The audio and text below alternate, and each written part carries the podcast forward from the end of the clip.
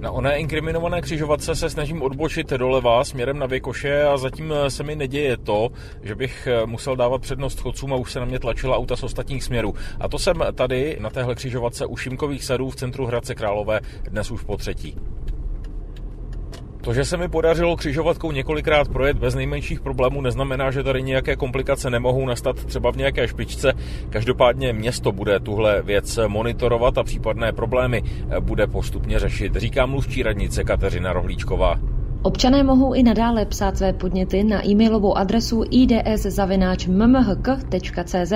Město se následně bude jejich připomínkami zabývat. Do konce května pak bude ještě možné fungování systému upravovat a ladit. A náměstek primátorky Miroslav Hloušek z ODS doplňuje, že město bere případné připomínky řidičů vážně. Vždycky to projde nějakou revizí, případně, že zjistíme, že tam jsou nějaké abnormality, tak samozřejmě dojde k nápravě. Řidiči zatím vedle už zmíněného průjezdu některými křižovatkami upozorňují na podle nich nejasné značení rychlosti u radaru ve Zborovské ulici a řadě z nich se nelíbí samotná myšlenka kontrolování dodržování rychlosti. To je ale jedna z mála připomínek, kterou město na zřetel brát nebude. Primárně ale nejde o peníze, říká primátorka Pavlína Špringerová z HDK.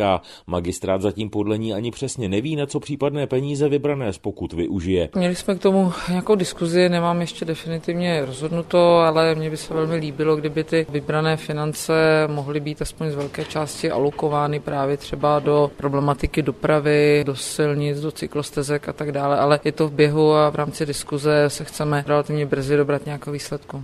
Inteligentní dopravní systém má městu také přinést důležitá data, říká náměstek primátorky Lukáš Řádek z TOP 09. Odpadá tady ta povinnost, že budou stát někde studenti a na křižovatce čárkovat auta. Ten systém to samozřejmě umí a na základě vyhodnocení dat může ten systém být dále obsluhován ve prospěch například preferencí, které budeme v rámci vedení města chtít. My se netajíme tím, že úplně nepreferujeme systém, že individuální automobilová doprava má mít přednost. Naopak se domnívám, že by měl být kladen větší důraz na alternativní způsoby dopravy, na cyklistickou, pěší. Inteligentní dopravní systém má podle hradeckých politiků především zklidnit dopravu. Z Hradce Králové Tomáš Lérinc, Český rozhlas.